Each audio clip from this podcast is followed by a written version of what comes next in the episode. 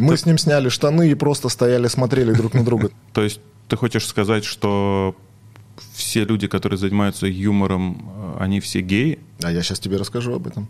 Ну а зачем ты поддерживал Путина? Нравится. Все, что делает «Квартал», все ок. Все, что делают другие, все не ок. Мне поставили штамп, что вам отказано во въезде, без объяснения причины. Ну, понятно, что Щербаков, да, он с какой-то не с этой планеты. Угу. Ну, я вообще, мне кажется, я не похож на человека, который может воевать за Россию. И мы толком не понимали вообще, смотрит нас кто-то, не смотрит. Мы все время были где-то. Мы не русские, не украинцы, мы Крым. Ну, да. Мы Крым. Вот. Сериал «Друзья», допустим, или «Альф», вот они в украинской озвучке были прям на порядок смешнее. Когда прямое сообщение между Москвой и Киевом будет возможно снова? Понятия не имею вообще. Оптимизм.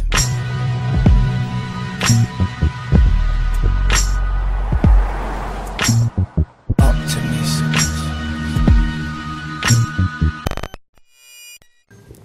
Народ, всем привет. Это подкаст «Темная сторона». Меня зовут Адис. В общем, в этом выпуске, но вы уже видели анонс, ко мне придет Эдуард Мацаберидзе. Вы его, скорее всего, знаете, видели. Он в «Убойке» участвовал, в разных сериалах снимался. В общем, короче, человек занимается давно очень юмором. Вот. И мне просто... Я очень давно хотел с ним познакомиться, потому что когда-то однажды я случайно... В общем, я обо всем об этом расскажу в выпуске, как вообще я с ним познакомился и откуда у меня такое было желание его позвать. В общем, всем приятного просмотра. Мы на разные темы поговорим сегодня. На, может быть, даже на темы... на который бы нам лучше не стоило говорить в эфире, в подкасте. Тем не менее, будем ждать ваших мнений на этот счет в комментах. Вот. Ну и спасибо большое, что смотрите подкаст. Старайтесь не мотать по тайм-кодам, а посмотрите от начала до конца. Мне кажется, разговор получился интересный. В общем, погнали. Нам знаешь, какое начало надо сделать? Да. А накидать фраз каких-то, чтобы люди потом стали смотреть, которых потом не будет, знаешь. Вот сейчас весь вот этот наш с тобой разговор, который сейчас ни о чем, да, наложить на него какой-то диалог из индийского фильма. Похуй какой. Да, и сделать заставку тоже на индийском фильме. Просто, ну, это очень большой рынок. Понимаешь, в Ютубе, когда какие-то... Ну, там же, да, самый популярный блогер Америки, он там сражался, там была движуха с каким-то индийским каналом на YouTube, да? За самый популярный в мире. Вот, видишь, а тут как бы два лица такие, два раджи сидят красивых, и рынок-то не окучен, они посмотрят, ну, хотя бы накликают точно очень много. Комментарии вот эти на индийском, да? Да. Приятно читать. И мы такие, нет, это нельзя станцевать. У меня была идея, когда вот эти все модные, там, не знаю, Дудь это начал, кто это начал, когда вначале даются короткие фразочки из того, что будет потом. Да, наверное, Дудь. Вот, и ты просто записываешь специально эти фразы. И все, и больше. Максимально интригующие, которые заставят тебя посмотреть, там, не знаю, Путин гей, знаешь, там, ну, такие вот. Потом этого не будет ничего внутри, но зато люди, как минимум, типа, посмотрят. Мы с ним сняли штаны и просто стояли, смотрели друг на друга. Ты не поверишь, что было дальше, и все, и этого нет. Слушай, давай так и сделаем, я прям реально... Так и сделал. Вот это хорошее было сейчас. Да. То есть ты хочешь сказать, что все люди, которые занимаются юмором, они все геи? А я сейчас тебе расскажу об этом. Просто два ублюдка. Это очень бесчеловечно, конечно. Не, ну и... Ну а какой... Ну а зачем ты поддерживал Путина? Нравится. Ладно, я думаю, этого достаточно, чтобы людям было интересно. Да, чтобы нас выгнали вообще из всевозможных... Выгнали из Ютуба. Слушай, ты вообще как к подкастам относишься? Нет такого, что типа их прям дофига стало вдруг? Как и интервью в целом, как и всего. Ну, у людей появилась свобода. Теперь можно делать что-то и не зависеть от телеканала. То есть, если у тебя появилась идея, ты взял ее, сделал, показал людям. Какая разница, много или мало? Важно, смотрит тебя или нет. Ну, то есть, если никому это нахрен не надо, то, наверное, много. Да, я, кстати, ну, я думаю абсолютно так же, просто есть люди, знаешь, которые категоричны, типа, зачем, этого уже полно в интернете. Песен тоже уже много, знаешь, но все равно люди занимаются музыкой почему-то. Это, получается, 8-й там или какой выпуск, я уже не помню. Ну, конечно, ты мог уже сбиться со счета. Да, целых 8-й. Вот. И удивительно, я не могу понять, как это устроено до сих пор. Хотя у меня был там другой канал, как бы он есть. Что не так? Давай. Я не мог понять, что вообще людям нужно. Ну, то, что нужно мне, я понимаю, потому что, собственно, эти люди приходят. Что нужно людям? Я... Там, у меня был чувак, который рассказывал, он инвалид, рассказывал, как вообще это жить, очень прикольный тип, у него там ноги нет, у него там типа протез такой модный за там много миллионов рублей. Вот видишь, ты пессимист, надо говорить не ноги нет, а есть протез.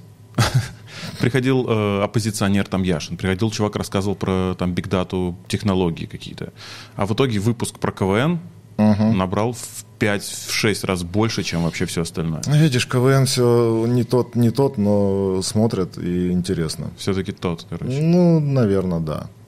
Сейчас уже даже, по-моему, прошла мода на то, чтобы говорить, что я не смотрю КВН. Уже даже можно, что я смотрю. Ну, наверное, уже да. И я, кстати, смотрю почти все. Ну, в Ютубе смотрю. Тебе? Слушай, ну, в целом не очень, но есть иногда команды, вот она, может быть, одна за сезон, или там один конкурс за игру, там 5 минут, который прям стоит того, ты заметил, что есть, я не знаю, просто это у меня вот так, я не знаю, может, у кого-то еще так же, что когда ты смотришь КВН, следишь за ним, тебе все время кажется, что он какой-то не такой, что он слабее, чем было раньше. Потом проходит лет 5, может быть 10, и ты смотришь на те команды, которые ты думал, ну типа они, ну такое себе, ну там, не знаю, тот же максимум, ну максимум нет, конечно, это была машина, ну вот, грубо говоря, тех времен какие-то команды, и ты такой смотришь, да твою мать, нифига себе, как круто, как смешно они шутили. А тогда, в тот момент, ты на них смотрел и думал, ну такое себе, да, можно было бы и получше. Да. А сейчас вот, ну, ты там смотришь какие-то, я не знаю, Сега Мега Драйв какие-то, но они и тогда были очень крутые, но сейчас ты смотришь, блин, сейчас таких нет уже. Ну, просто сейчас, наверное, так много юмора, что ты, ну, и юмор высокого качества, он все-таки был тогда, когда его было не так много, и поэтому тебе кажется, что все-таки вот тогда все-таки было хорошо. Может быть, не с чем было сравнивать. Тогда еще тоже был КВН и «Кривое зеркало». Знаешь, и ты, типа, если ты чуть младше 60, то ты, соответственно, смотришь КВН. Если чуть старше, то, в принципе... То ведешь. Да.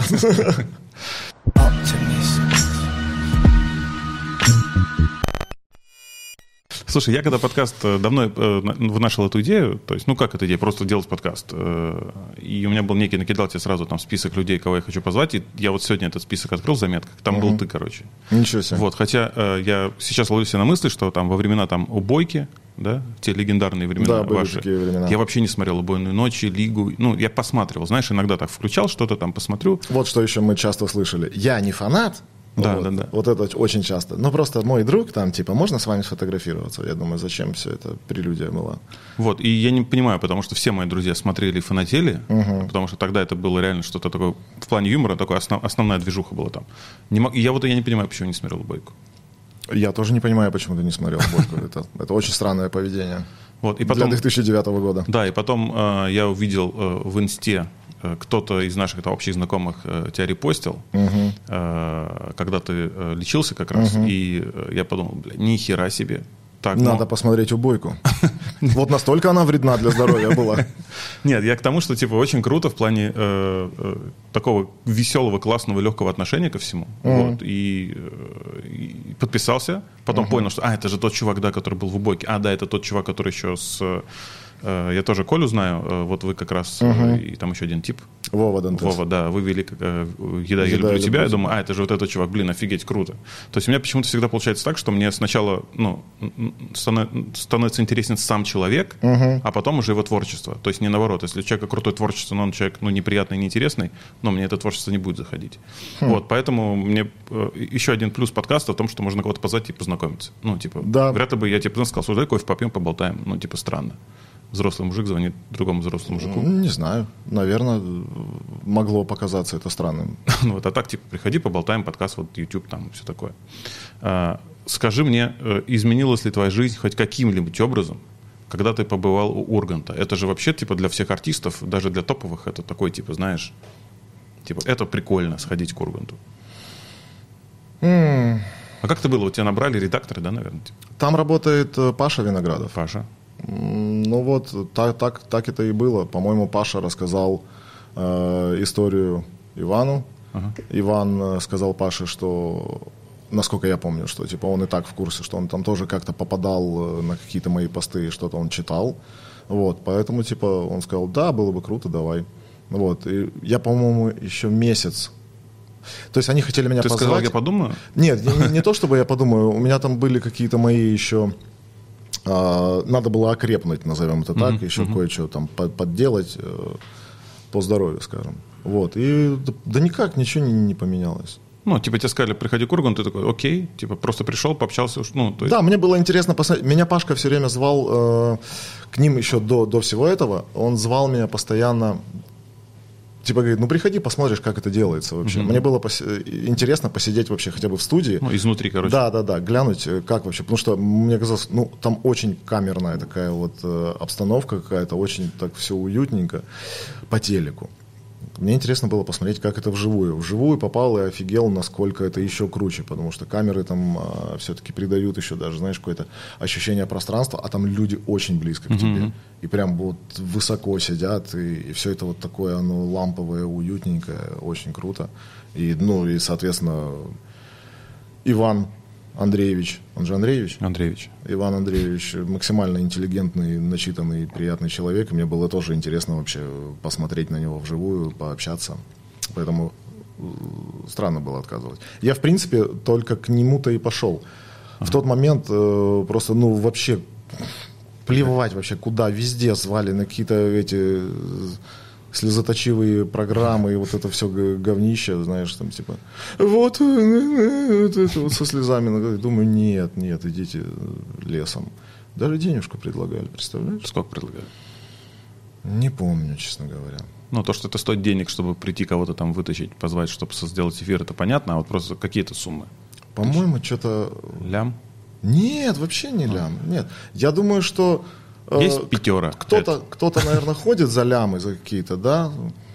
Мне, по-моему, там что-то озвучивали порядка 100 косарей или что-то такое. Типа соточка. Да. Ну, если типа сидишь, все равно ничего не делаешь, то что бы не сходить. А с другой стороны, просто уже попадали, скажем, в такие ситуации мои знакомые, когда ты идешь, вроде бы одна тема разговора, а там начинается потом... вообще что-то другое, какие-то странные вопросы. Ты просто потом сидишь там и думаешь, твою мать, что, зачем я вообще вылезал из кровати сегодня? Что я здесь делаю? Это же трэш, такой дикий трэш вообще.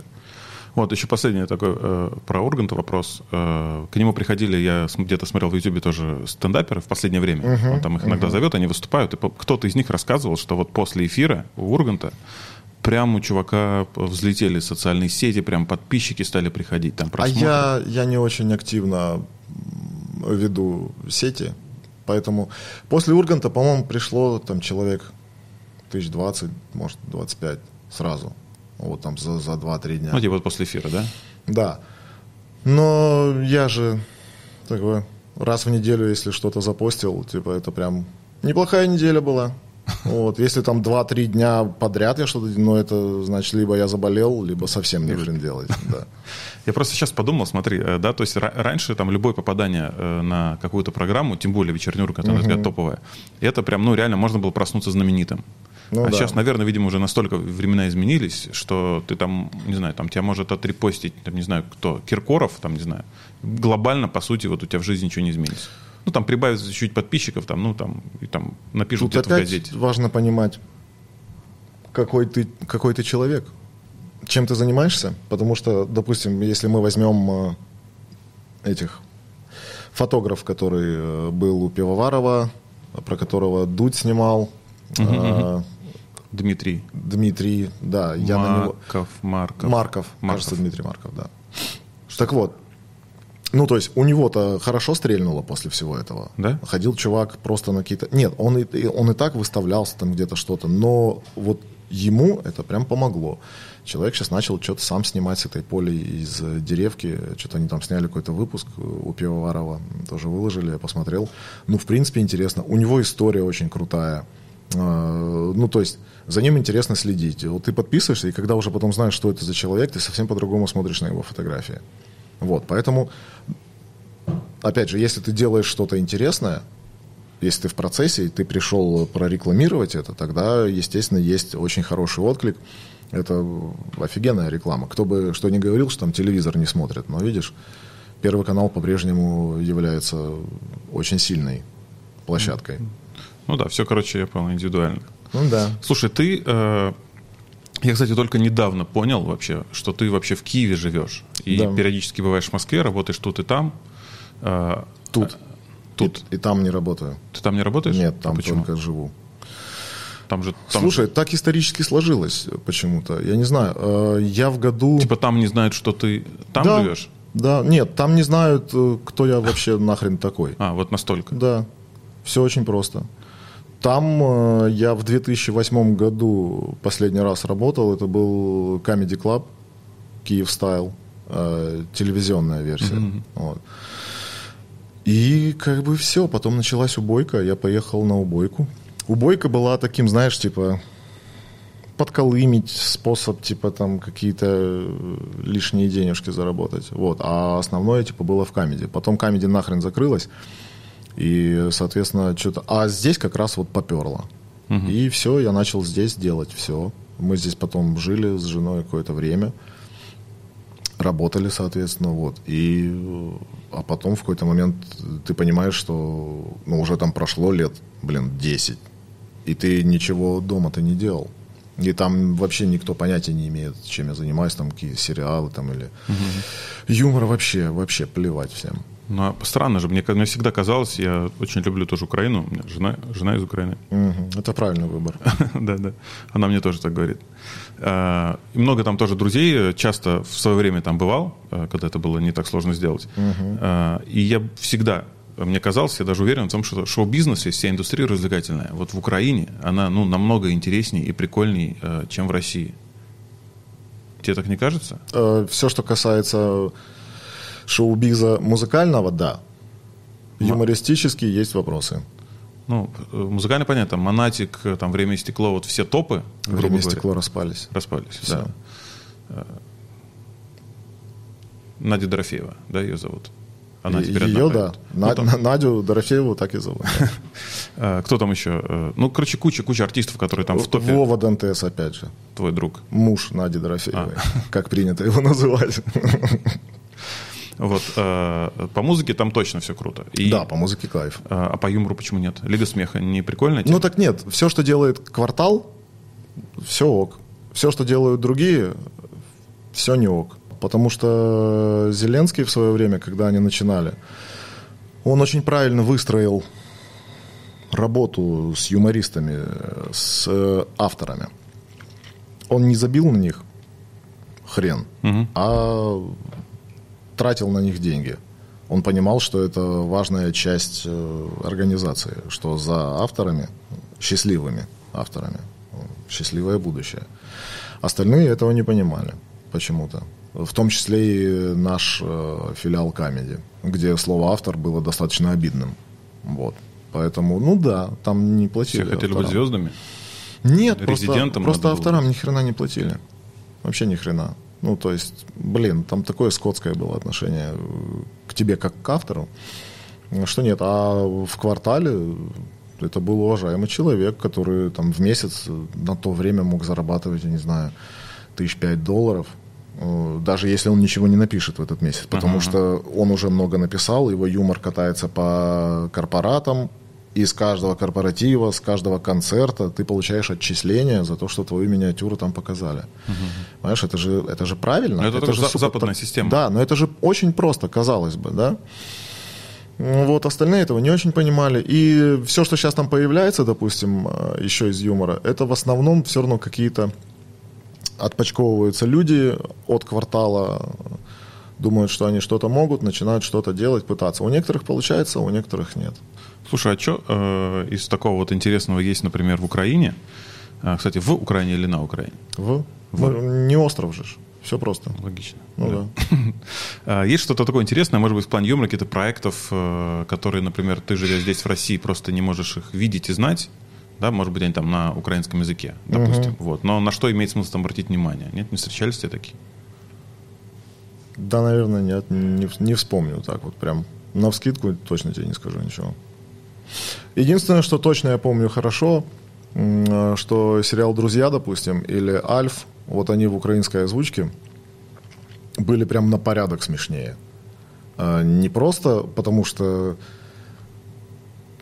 они от себя что-то добавляли. Нет, просто... ну точнее, адаптация? Да, наверное, да. Там было какое-то вот попадание. И потому что я потом, когда услышал русскую озвучку сериала «Друзья», я чуть не охренел. Я думаю, блядь, вы почему вообще... Ну, вот просто там, знаешь, Привет, привет, пока, пока. Вот такое очень вялое какое-то, нет красок вообще в голосах. Мне показалось, и какого хрена Джо, если он Джои? Ну, вам что, лень, блядь, букву добавить одну? Ну, типа, вы так экономите уже на озвучке или что? То есть, получается, все люди, кто смотрел и понимал на украинском языке этот сериал, они получили больше удовольствия, да, нежели... Не знаю, наверное, да. Но из моих знакомых, кто смотрел и ту версию, и понимал украинский язык, да. Единогласная как бы победа.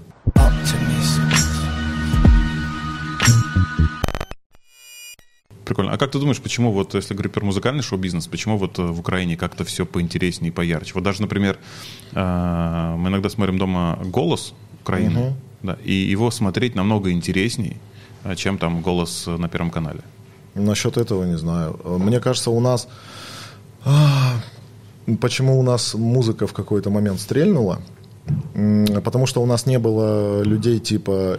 не знаю, там Игорь Крутой, угу. Алла Пугачева, какие-то там Николаевы, ну, какие-то монополисты взрослые, такие. Да, мощные продюсеры, у которых рынок под контролем, и которые, типа, там, могут зажечь звезду или погасить, да. погасить, как бывало неоднократно. Вот, и поэтому, а у нас, типа, пустота, все, молодые какие-то люди появились, тот же Монатик, ну, человек же танцами занимался, по сути, не пел, пошел на какое-то шоу, попробовался, там ему рэпер Серега сказал, что ты кусок говна, и ничего у тебя не получится. Вот. Да. И, как говорится, где теперь Серега, а где Монатик? Я, кстати, видел выступление в Москве Монатика, одно из первых, вообще никто не знал, вообще, ну, по крайней мере, в России вообще никто не знал его.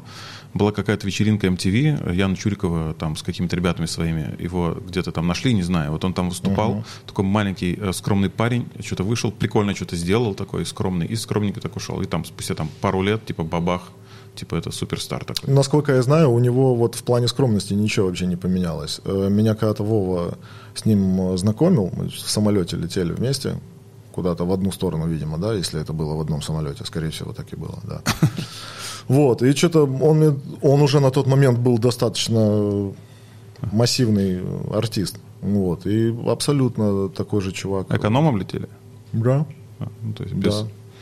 Прикольно. Я смотрел интервью с Нателлой Крапивиной, знаешь, да? Mm-hmm. Это вот продюсер Лободы, она сейчас. Mm-hmm. И, насколько я правильно сейчас вспомню, она была продюсером «Орла и решки». То есть вот благодаря ей, в том числе, вот этот проект так стрельнул в свое время. Mm-hmm. Вот. И она на этот вопрос отвечала, почему в России и в Украине такая разница. Она говорила, что потому что в России слишком много денег, в шоу-бизнесе. Вот uh-huh. очень много. И люди здесь, в России, не готовы к каким-то прикольным коллабам. Всем важно заработать. А в Украине, так как денег чуть меньше, люди готовы на какие-то творческие, просто интересные тандемы, там какие-то, там, не знаю, коллаборации. Не знаю, нет. Все, мне кажется, нет. Но мне эта версия больше нравится. Ну да, потому что у нас не было... Не, у нас тоже там были какие-то Павло Зебров, там, Ирина Билык. Ну, типа... Ну как, они и есть, они мощные взрослые артисты уровня там Пугачевой, ну, у нас в Украине, я имею в виду. По уровню с Пугачевой вряд ли вообще кто-то может сравниться из ныне живущих. Вот. И мне кажется, все-таки весь кайф в том, что начали появляться молодые люди, а рынок был пуст, был mm-hmm. какой-то вакуум все-таки. Потому что ну вот вообще, с чего взялись Quest Pistols? Пацаны, которые танцевали в центре города на Крещатике, там брейк-дэнсы какие-то крутили. Ну, с того, что чувак взял и записал для программы эту «Я устал, хочу любви». Это в качестве эксперимента вообще было. Типа какой-то танцевальный номер они сделали, и просто это так стрельнуло. Типа танцоры начали петь. Но они же еще и очень круто шевелятся. Все, начали потом ребята еще и вокалом заниматься. Очень круто шевелились. Да, и, ну, этот чувак-то, продюсер, ну, у него прям хорошая чуйка, как оказалось. Он же потом «Грибы» собрал. «Грибы», да. «Бардаш», да? Который... «Бардаш», все верно. Да. Он у Дудя был, поэтому только я его знаю, да. А, там, наверное, только его и хватит, в принципе, тебе знать. Ну, неплохой же продюсер. Не, ну все, что он делал, это интересно очень. Да, и вот таких примеров куча. Тот же «Монатик», там какие-то еще молодые... интересные люди появляются. Мне кажется, все-таки потому, что была какая-то пустота. У нас не было какого-то продюсера, который прям жестко... Было такое время, но вот потом как-то раз, и как-то все куда-то исчезли, знаешь. Ну, как будто бы нового ничего не появлялось в определенный момент. Слушай, а ты, получается, живешь... У тебя паспорт украинский? Да. У тебя есть проблемы с приездом в Москву? Потому что у меня большие проблемы с приездом в Киев. Ну, естественно, сейчас границы закрыты, да. Не-не, я имею в виду не сейчас, потому что там пандемия, там локдауны, а вот, допустим... А, в целом до этого? В целом, да. Вот когда вот эта вся движуха началась. Нет, не было проблем ни разу. Ну, то есть просто печать. А что тебя что... Короче, я прилетал в Киев. Да. Причем до этого, на одно мероприятие, до этого тоже мой друг с русским паспортом прилетел. Угу. Все нормально. Мне поставили штамп, что вам отказано во въезде, без объяснения причины. А мне надо было кровь из носа быть в городе под Львовом, короче. Я через Киев летел с пересадкой в Ивано-Франковск и оттуда на машине. Должен был ехать так. В итоге мне сказали, этот отказ действует только сутки. То есть в течение сегодняшних суток вам отказано на Украину. Прям печать стояла у меня в паспорте, даже стоит печать, там где таможенники ставят. У меня изъяли паспорт, меня должны были депортировать обратно в Минск. Я через Минск летел. Я понимаю, что это вообще жесть какая-то. Я подошел к пограничнику, с ним договорился, чтобы мне вернули мой паспорт. Заказал билет в Ригу. Из Риги полетел во Львов. Так. Во Львов уже прилетел после полуночи. Уже сутки прошли. И во Львове меня пропустили. Ну вот нахера мне этот движ весь вообще был? То есть я... Не знаю. Нормально себя вел? Кто? Ты. Да вообще, ну посмотри на меня. Да, не знаю, там всякое бывает. Потому что при мне, сколько раз я, пока летали там самолеты, сколько раз мы летали, я прилетал, проходили все абсолютно при мне, заворачивали очень редко и в основном людей, которые, ну в чем-то где-то подходили под описание, допустим, военнослужащий. Ну знаешь, ну стоит парень такой прям, ну здоровенький. Бритоголовый, здоровый, типа мужик. Че прилетел Киев посмотреть? Ну, давай мы поговорим с тобой, по крайней мере. И уводили куда-то проверять. Так, в принципе, ну, либо заворачивали, когда чуваки там начинали что-то возмущаться, типа, че приехал? Ну, спрашивают, как цель визита. Он, а какая может быть цель? Просто приехал к своей девочке. Ну, ты не очень приятный человек. Да, у меня так дважды было, короче. Вот. Я причем много раз летал без проблем. И два раза тебя не пускали? Ну, там есть люди, которые решали вопросы прям очень серьезно. Я прям сидел долго ждал, пока решались вопросы, я потом проходил. Ну, я вообще, мне кажется, я не похож на человека, который может воевать за Россию. Ну, типа, знаешь. Ну, или в целом воевать, да? Или вообще так. Слушай, а нет у тебя просто, мне просто очень любопытно, потому что я много раз был в Украине, и там, ну, вот эта вся фигня с Крымом. Угу. Для ребят, которые живут в Украине, ну, как мне, по крайней мере, кажется, с кем я общался, ну, болезненный вопрос, реально. Ну, и прям... Ну, конечно. Вот, у тебя нету проблем или какого-то, может быть, там, какого-то отношения твоих друзей там из Украины, когда ты едешь в Россию, в страну-агрессор, типа, знаешь? Не говорил тебе, типа, да, Эдуард, нет. Так нельзя. Слушай, я не настолько... Если бы я был медийной личностью в украинском медиапространстве, да, такие вопросы, я думаю, возникли бы обязательно. Ну, да. А так на меня всем абсолютно плевать, потому что они даже не понимают, кто я и что я, и что. Ну, катается и катается все нахрен. Ну, наверное, какой-то гастарбайтер. Поэтому вопросов никаких ко мне не возникало, по крайней мере, пока что. А если возникнет, что?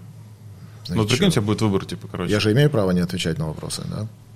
51 статья Конституции, не знаю, как в Украине, у нас такая, типа, 50, типа нельзя свидетельствовать против себя, своих близких, вот эта вся история. Ну, я уверен, что у нас что-то похожее есть. Скорее всего, тоже 51-я. Ну, у нас же все очень похоже. Ну, кстати, что. А как ты вообще сам относишься ко всей этой движухе, которая началась? А как можно относиться? Слушай, по-разному. Я знаю людей, которые говорят, наш класс, Крым. Класс, да? Вот все, это вот... Крым наш, типа, круто, конечно. Не знаю, так. Слушай, у меня даже очень много друзей и знакомых здесь, которые явно понимают, что ну, не настолько это было необходимо все. Да мне вот лично Крым нахер не нужен. Никогда не был. И вот сейчас так же. То есть сколько проблем из-за этого? Многие мои друзья здесь, в России, думаю следующим образом, что им раньше ничего не мешало съездить в Крым. Ну, то есть, в принципе, ну, в Крыму я бы не сказал, что себя местные... Ну, я могу ошибаться, но у меня есть просто какое-то количество тоже крымских друзей. Пообщавшись с ними, я понял, что, во-первых, они... до переезда там в Киев, допустим, они никогда себя не ассоциировали ни с Украиной, ни с Россией. Они Крым. Вот для них было, знаешь, важно, что они Крым.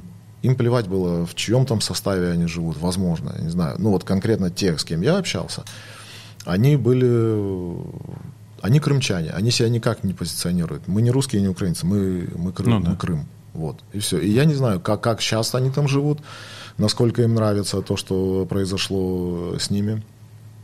Вряд ли они там все довольны, потому что, ну, мне кажется, чуть-чуть им подзакрутили гайки. Ну, вообще-то это все странно очень, ну, типа, мне так кажется, потому что вот я представил, да, то есть, допустим, предположим, если все жители Крыма сказали вдруг, иди, вот прям все, 100%, мы хотим в Россию, допустим, так. Хренак, они Россия. То есть, получается, по этой логике, если это же были две разных страны юридически. Получается так. То есть, если жители Лиссабона вдруг, ну, представь, да, Португалия, Лиссабон, они все говорят, мы Россия. Ну, то есть, по идее, то есть, чисто теоретически можно себе представить, что Лиссабон, ну, это же бред. Ну, наверное. Но, опять же, ты же понимаешь, что политика вещь грязная. И здесь же, если бы в Лиссабоне жило 50, 60, 70 или хоть 30 русских, русскоязычных людей, которые себя так или иначе называют русскими, да, ну, тогда я думаю, что имели бы основания какие-то политики местные, я имею в виду российские, впрячься, типа, мол, да, Лиссабон наш. Вот. И, типа, а прикинь, так будет. Лиссабон вернулся в родную гавань. Найдут документы, понял? Да, что слушаете, умоляю. 225 года до нашей эры, когда какой-то князь отдал Лиссабон. Ские земли. Да, лиссабонские земли.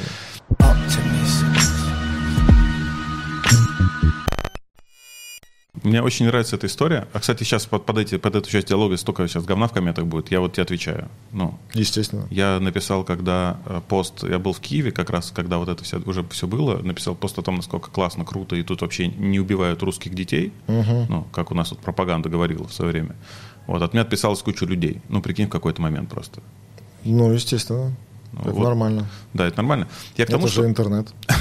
Я к тому, что типа, мне очень не нравится эта история, знаешь, что вот мы, Россия, Украина, это одна страна, это одни и те же люди, потому что я когда приехал в Западную Украину, я стою где-то, жду такси, по-моему, смотрю на вывески, которых я на мове вообще не понимаю ничего практически. То есть я не понимаю этих вывесок, рядом со мной стоят люди, говорят на украинском, я не понимаю этот язык.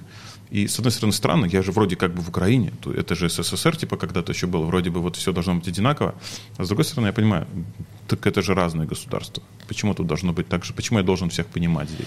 Ну, не знаю, почему-то принято так думать, что вот Россия, Украина, Беларусь, это все, типа, какие-то, один прям какой-то народ, кто-то младший брат какой-то, кто-то старший. Мне это не совсем понятно. Да, хорошо, допустим, вы типа вот два братских народа, да, типа старший брат, младший брат. А редко бывает так, что старший брат и младший брат живут прям в одной квартире всю свою жизнь, и они прям счастливы. Есть какой-то момент, он наступает, когда они расходятся и живет каждый в своей квартирке. И старший брат уже не капает на мозги младшему, типа, как ему жить, как ему с женой спать или как ему детей воспитывать, да, потому что в таком случае они перестают общаться, и не особо у них братские отношения. Братья ссорятся иногда, да, и кому какая разница. Знаешь, вот перескакивая с темы на тему, гомосексуализм. Вот, допустим, почему людям, да, так важно, кто гей, а кто нет. Я где-то слышал какую-то фразу, что если ты думаешь о том, что эти два мужика делают там у себя в спальне, то это проблема не у них, а у тебя. Раз ты сидишь и забиваешь себе голову тем, что они там делают. Вот и здесь. Какая тебе нахрен разница, на каком языке говорит твой сосед, или там что он делает. Понятно, что многие говорили, что идет насаждение прям какое-то украинского языка, и русский искореняется. Двойной... Типа, два языка государственных должно быть и все такое. Ну, да, допустим, я, в принципе, я же сам на русском языке говорю, я не против. Но, знаешь, что мне кажется? Что если ты живешь в стране и не знаешь языка, являющись гражданином этой страны, ты долбоеб. Ну, серьезно. Ну, это странно, это же странно. Вот представляешь, почему здесь, когда какие-то люди не знают русского языка, тебя это бомбит, типа возмущаешься, там, типа, елки-палки, он не понимает, ты приехал к нам. А потом, когда показывают хохлов, значит, по телеку, то они такие, козлы, хохлы, заставляют всех знать свой язык. Ну, это же тоже странно как-то. Но мне кажется, если ты гражданин страны, ты должен понимать хотя бы, ну, знать, типа, ты можешь не говорить. Если тебя понимают и так остальные, в принципе, мне кажется, в этом нет никакой проблемы. Даже если бы я приехал в Америку и меня бы понимали на русском, они говорят на английском, я их понимаю, я говорю на русском, они меня, мне кажется, им было бы плевать. Они бы в жизни бы не задались вопросом, почему я все-таки не говорю на английском. Если меня понимают, какая разница? Но знать язык, какую-то, может быть, часть культуры, ты же гражданин этой страны. Мне так кажется. Я могу ошибаться. Слушай, ты же много по миру погонял, да? С проектом, да и вообще, наверное. Мне просто интересно, понимаешь, что есть туристические центры, да, где все понимают английский язык в основном, да, и ты на английском, там, таком, я это называю туристический английский, ты вот на нем объясняешься. А вот не в таких центральных местах. Потому что мы были где-то во Франции как-то, и я помню, когда я пытался заговорить с кем-то на английском, мне прямо отвечали на французском. Да. Ну, типа, чувак, ты к нам приехал, будь добр. Ну, то есть, вот такая вот, знаешь... Французы не очень любят англичан. В этом есть небольшой, как бы, нюанс. Ага. Там просто было на английском тебе, либо все-таки были места, где люди прямо... У нас всегда был с собой человек, который по месту нам помогал решать вопросы. Соответственно, он всегда знал язык.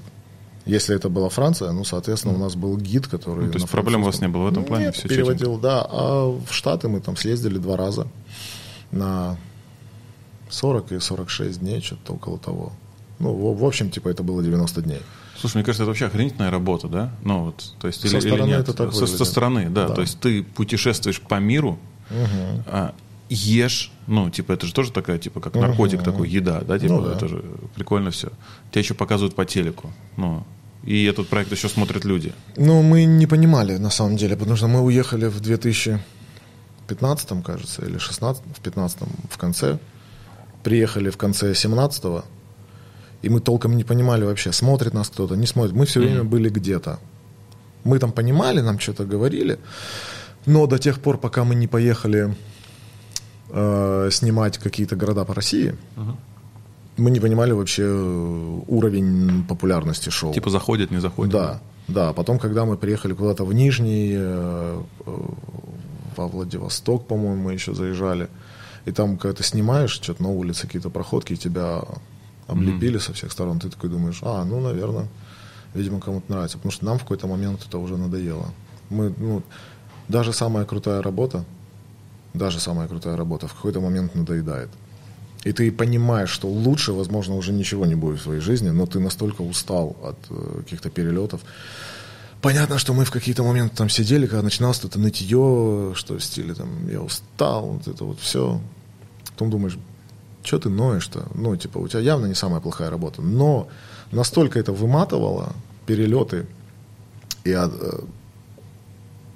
одно и то же ты делаешь, одно и то же. И в какой-то момент мы с Вовкой, по-моему, приехали на пирамиды Майя. Вот, и там что-то они снимали. И нам говорят, пошли. Мы с Вовоном такие, да мы в тенечке посидим. Они такие, там пирамиды Майя. Мы говорим, ну да, мы здесь посидим в теньке. Они говорят, блядь, это там чудеса света. Мы такие, ну да, сейчас мы подойдем. Вот, и потом они что-то давай, что-то забрали нас, мы по этому санцепеку, там аллея смерти какая-то, где там копья в жопу бросали убегающему человеку. Вот, как в этом Армагеддон, нет, не Армагеддон, как этот фильм Мэла Гибсона назывался? Где Армагеддон? Армагеддон? Нет? Про индейцев в этих, в смысле, ну... Мне обычно говорят, напишите в комментариях, как назывался этот фильм. Да, ну вот так он назывался в комментариях. Вот, и по той аллее мы там где-то шлялись мы. И, ну все, нас приводят, типа, вот, смотрите. Мы с Вовкой поставили такие, теперь можно идти в тень. Они такие, блядь, ну идите, все. Мы уходим, садимся в тенечке, что-то пьем водичку. И я такой понимаю, что, ну все, замылился глазик-то. ты уже не получаешь удовольствия от того, что, сука, люди едут сюда с копят деньги конца мира, чтобы прилететь посмотреть на эти пирамидки. Ты такой посмотрел, ну да, вы сложили, в общем, камешки, да, типа вместе, и получилась вот такая вот. Да, и у вас еще не было никаких устройств. Да. Ага, я понял. А здесь людей убивали? Ну, типа как в Гальяново, да? Ну, хорошо. Понимаю. Все, можно идти в тенечек, да. И вот так, все. Там Ниагарский водопад, мы что-то приехали, посмотрели, типа. Красивая, ну воды много, шумно, да. Ну, типа, ну вот нет ощущения, что ты увидел что-то захватывающее. Ну, типа, если ты хочешь в своей жизни объехать весь мир, не планируй это делать за пару лет. Да, не надо это делать за 80 дней, как в книге, или делать это за 2 года, типа 70, сколько мы там, 5 стран, кажется, объехали, что около того. Потому что было весело только в начале, а потом что-то... Слушай, лучшее место в мире, где вот ты был? Может быть, ты где бы ты хотел просто жить, остаться и вообще нет, никогда не жить? Нет, жить я хочу вот только там, где живу. Мне очень нравится Киев и Москва.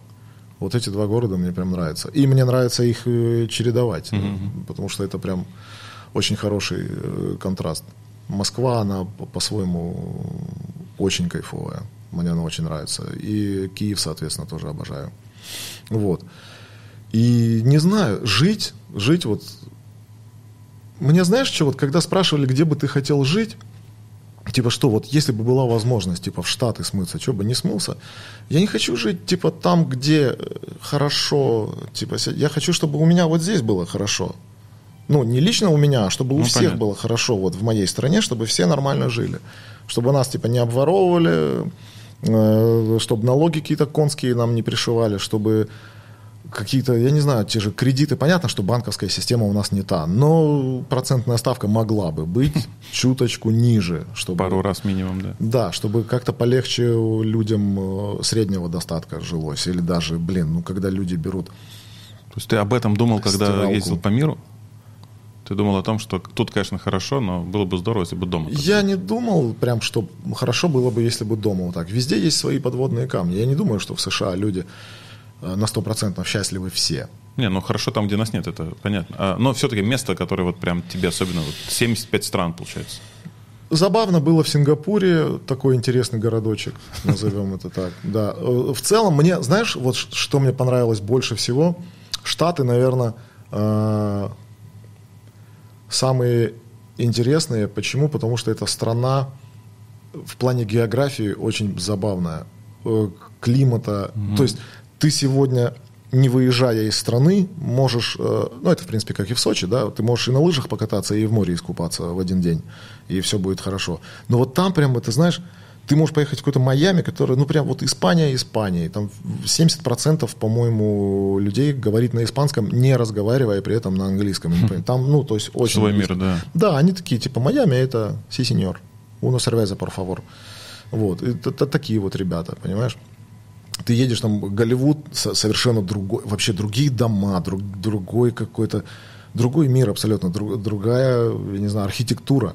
Вот все, приезжаешь в Чикаго, это просто, вот знаешь, как Нью-Йорк, Чикаго, они такие ближе друг к другу, они похожи друг на друга. Это пресловутая фраза из этого советского фильма, да, про город контрастов, страну контрастов, вот как раз получается там. Ну, прикол с Америки в том, что там все, в одном месте есть все, по сути. Ну, наверное, да. А худшее место?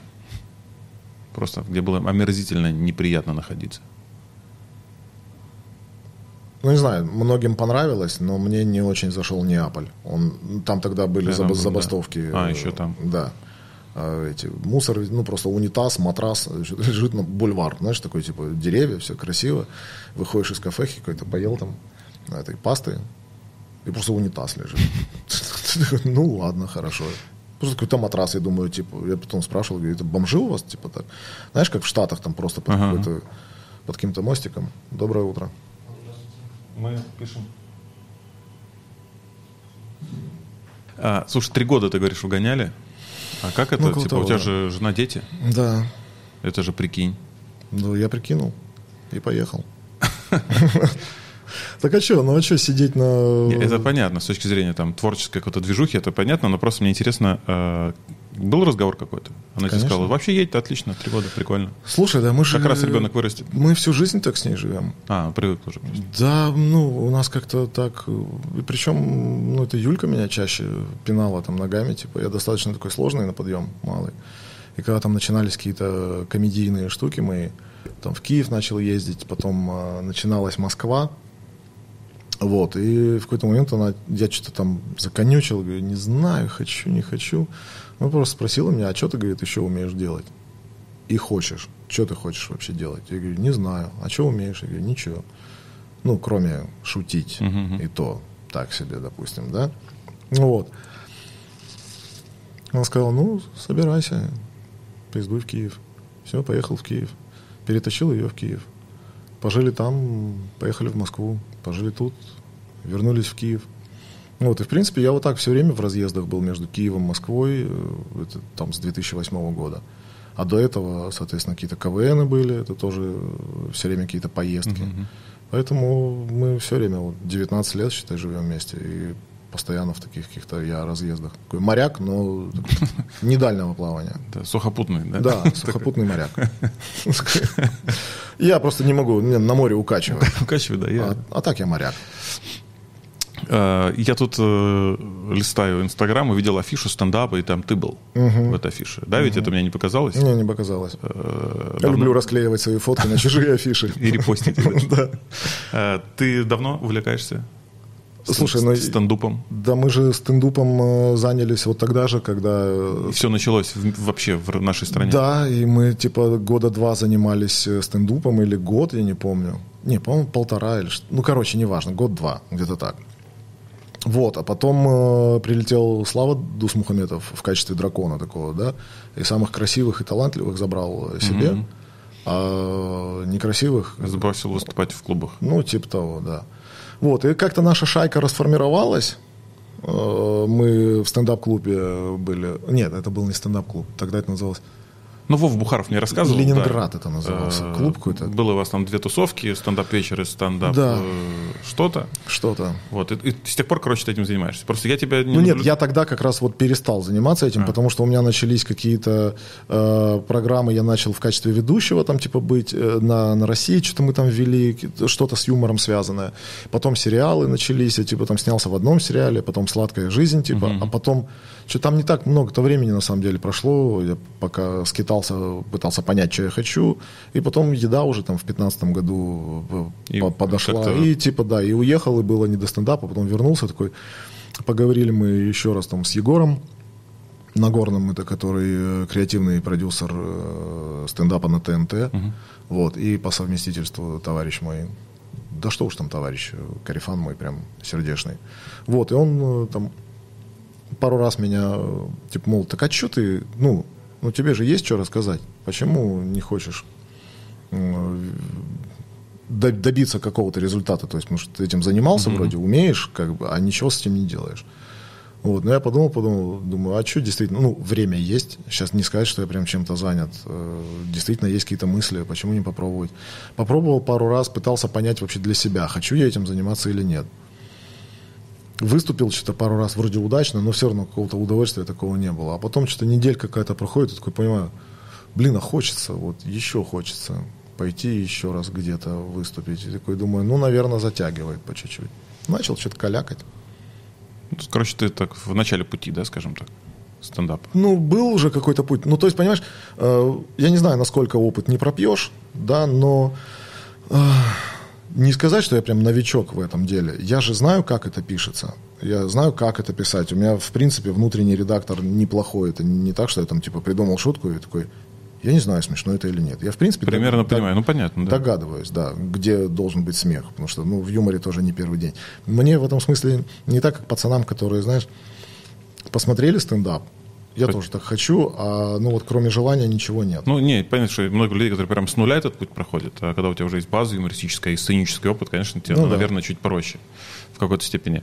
А ты на опенмайках выступаешь или уже какие-то такие более такие полноценные выступления есть? Уже наработал, скажем так, собрал?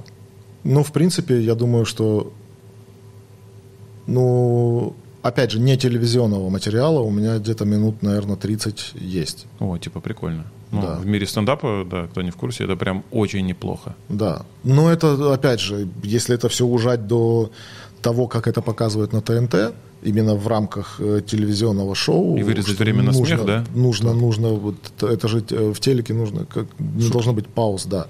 Должно быть очень плотность юмора больше, чем на вечеринке, потому что там на вечеринке у тебя есть воздух, ты можешь пообщаться с людьми, что-то спросить, подколоть, там типа в телеке же плотность юмора очень важна. Я думаю, что там вычистилось бы, я не знаю, если там минут хотя бы 10 останется с этого, то это победа, наверное.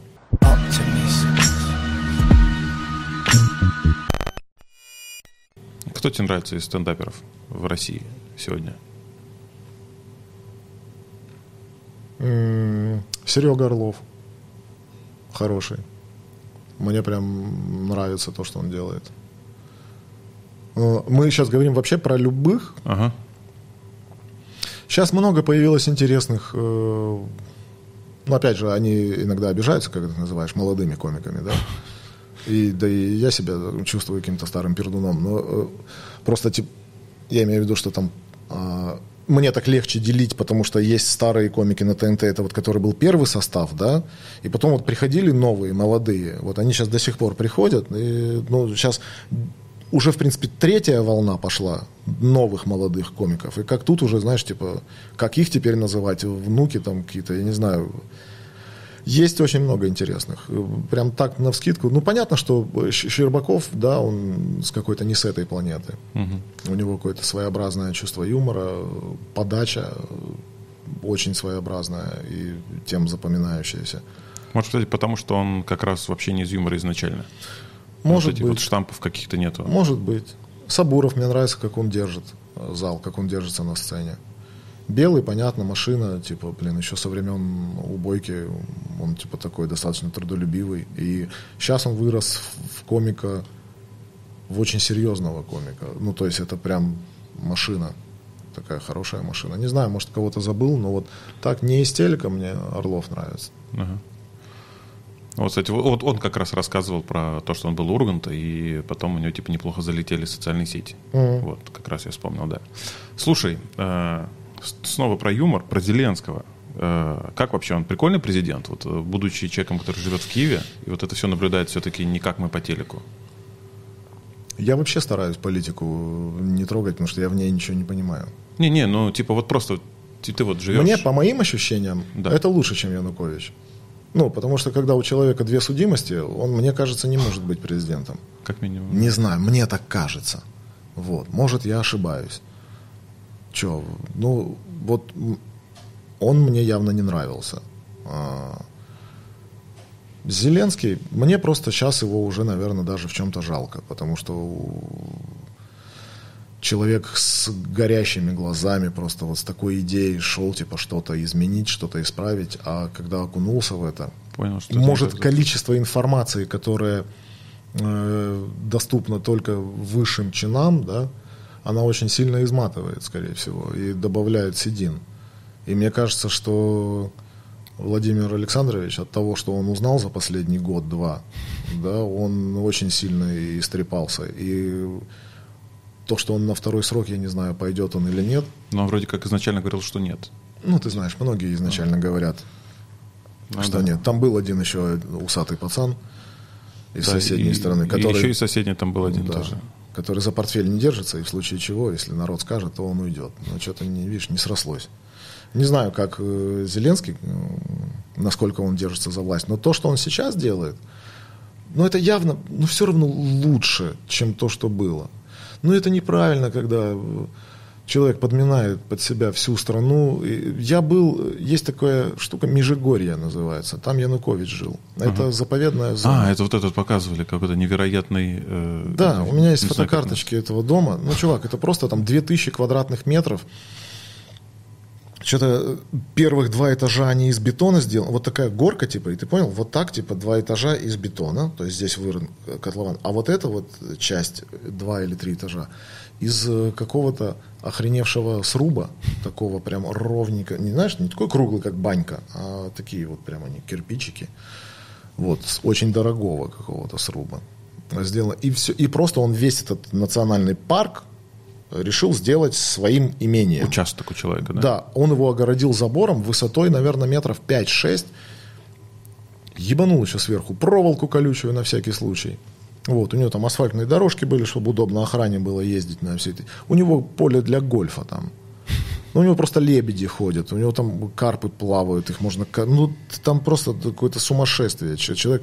И у него просто вид там на Киевское море, это водохранилище огромное.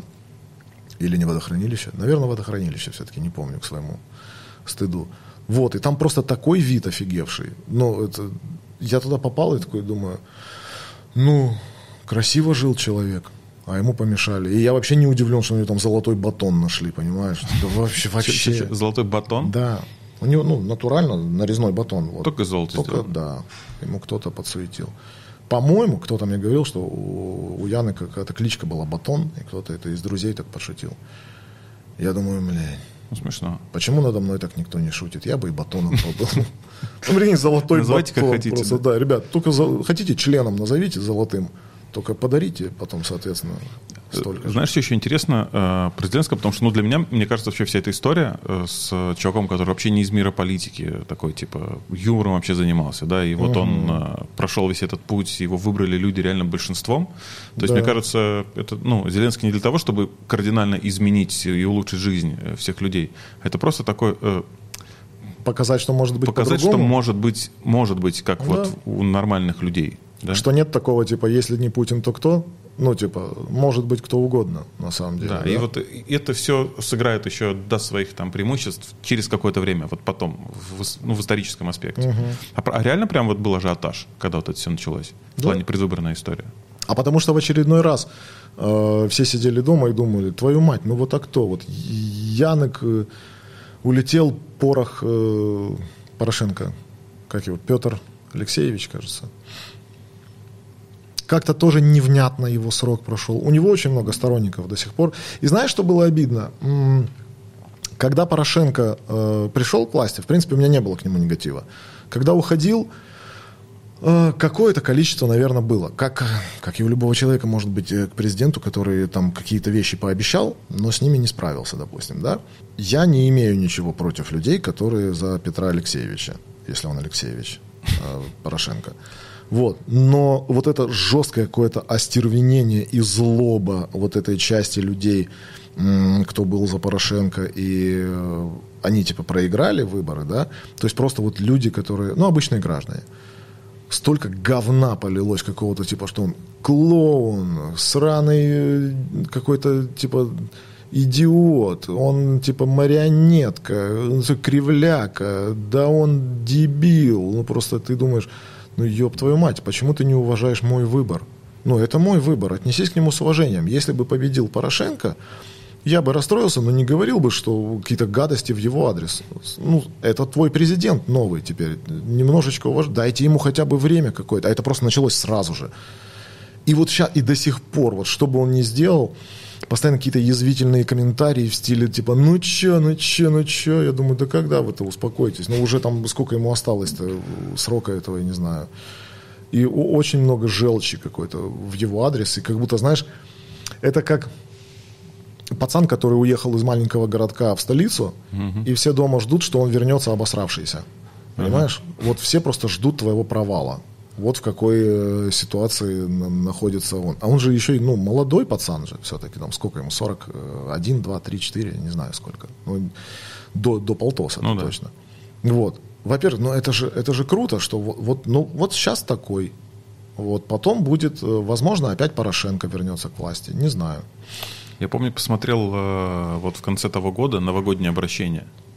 Видел его? Да, конечно. Круто. А видел за год до этого обращение Порошенко? Нет. Не круто. Вот, понимаешь? Я видел обращение Путина, но вот тоже не круто. У Порошенко было очень странное обращение. Мне оно почему не понравилось? Потому что оно на 90% состояло из нытья. Что все вокруг пидорасы, а я один Д'Артаньян. Знаешь, вот типа... Это вот те виноваты, он не с Новым годом поздравлял, он, блядь, как будто вырвался такой, пацаны, сколько у меня, 5 минут, хорошо, все козлы, все обижают, все плохие, я такой сижу, думаю, ну, блядь, вот, спасибо, с Новым годом, Ну что ты мне наныл, еще и знаешь, как-то так протяжно, понятно. Сейчас, вот видишь, тоже от меня какой-то негативчик пошел в его сторону, но ну, это странно. Но он тебе праздник испортил. Да, да, он конкретно мне испортил праздник. Вот, на следующий год уже был Зеленский. Опять же, тоже там нашлось много людей, которым это не очень понравилось. Но это было, опять же, свежо, не так, как, знаешь, везде. Возможно, где-то стырили этот прием, подсмотрели, но, тем не менее, ну, круто же, круто.